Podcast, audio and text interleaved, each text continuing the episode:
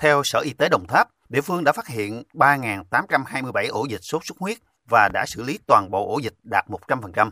Hiện nay, số ca mắc sốt xuất huyết vẫn đang diễn biến phức tạp và có chiều hướng tăng khi thời tiết diễn biến bất thường. Số trường hợp mắc sốt xuất huyết toàn địa bàn tỉnh Đồng Tháp tăng cao, vượt xa đường cảnh báo dịch.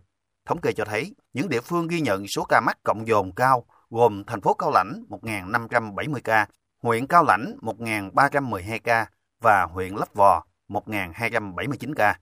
Sở Y tế Đồng Tháp nhận định, mặc dù những tuần qua số ca mắc có xu hướng giảm và chững lại, tuy nhiên số ca mắc vẫn còn ở mức cao. Tình hình thời tiết đang vào cao điểm mùa mưa nên số ca mắc vẫn có thể tiếp tục tăng và diễn biến phức tạp vào các tuần tiếp theo. Trước thực trạng đó, ngành y tế tỉnh Đồng Tháp yêu cầu các địa phương tiếp tục triển khai và duy trì các biện pháp diệt mũi, diệt lăng quăng. Trong thời gian tới, ngành y tế tỉnh Đồng Tháp sẽ tiếp tục giám sát tại các địa phương gồm thành phố Cao Lãnh, huyện Châu Thành, huyện Cao Lãnh và huyện Lấp Vò.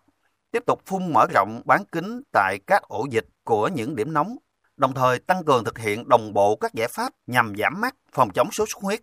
Trong quá trình triển khai diệt lăng quăng, bên cạnh các dụng cụ chứa nước sạch sinh hoạt sẽ tiếp tục chú ý đến các vật dụng như vỏ xe, bình bông, vỏ gáo dừa, máng nước gia súc, vật nuôi. Bên cạnh đó, vận động người dân duy trì thực hiện phòng bệnh sốt xuất huyết như diệt lăng quăng trong và xung quanh nhà hàng tuần, tránh mũi đốt bằng cách ngủ mùng, sử dụng các loại hóa chất xua và diệt mũi an toàn cầm tay. Khi có triệu chứng của bệnh, đến ngay trung tâm y tế hoặc bệnh viện để được điều trị kịp thời.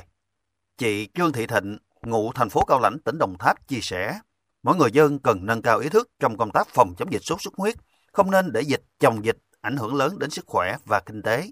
Vì vậy, cần phải thực hiện các biện pháp khuyến cáo của ngành y tế, diệt lăng quăng xung quanh nhà, tránh mũi đốt bằng cách ngủ mùng và chủ động úp các dụng cụ chứa nước không cần thiết. Tôi sợ mũi lăng quăng rồi đó. Rồi trong nhà biện pháp thì ngủ lúc nào cũng phải ngủ mùng hết. Nhà cửa thông thoáng sạch sẽ, không có cho ao tù nước động gì hết. Cái gia đình mình vậy thì hàng xóm cũng vậy. Nói chung mình cũng nói người ta bây giờ là sốt xuất huyết đang vậy ra mình muốn bảo vệ gia đình mình, người thân mình thì xung quanh môi trường mình phải giữ thông thoáng sạch sẽ.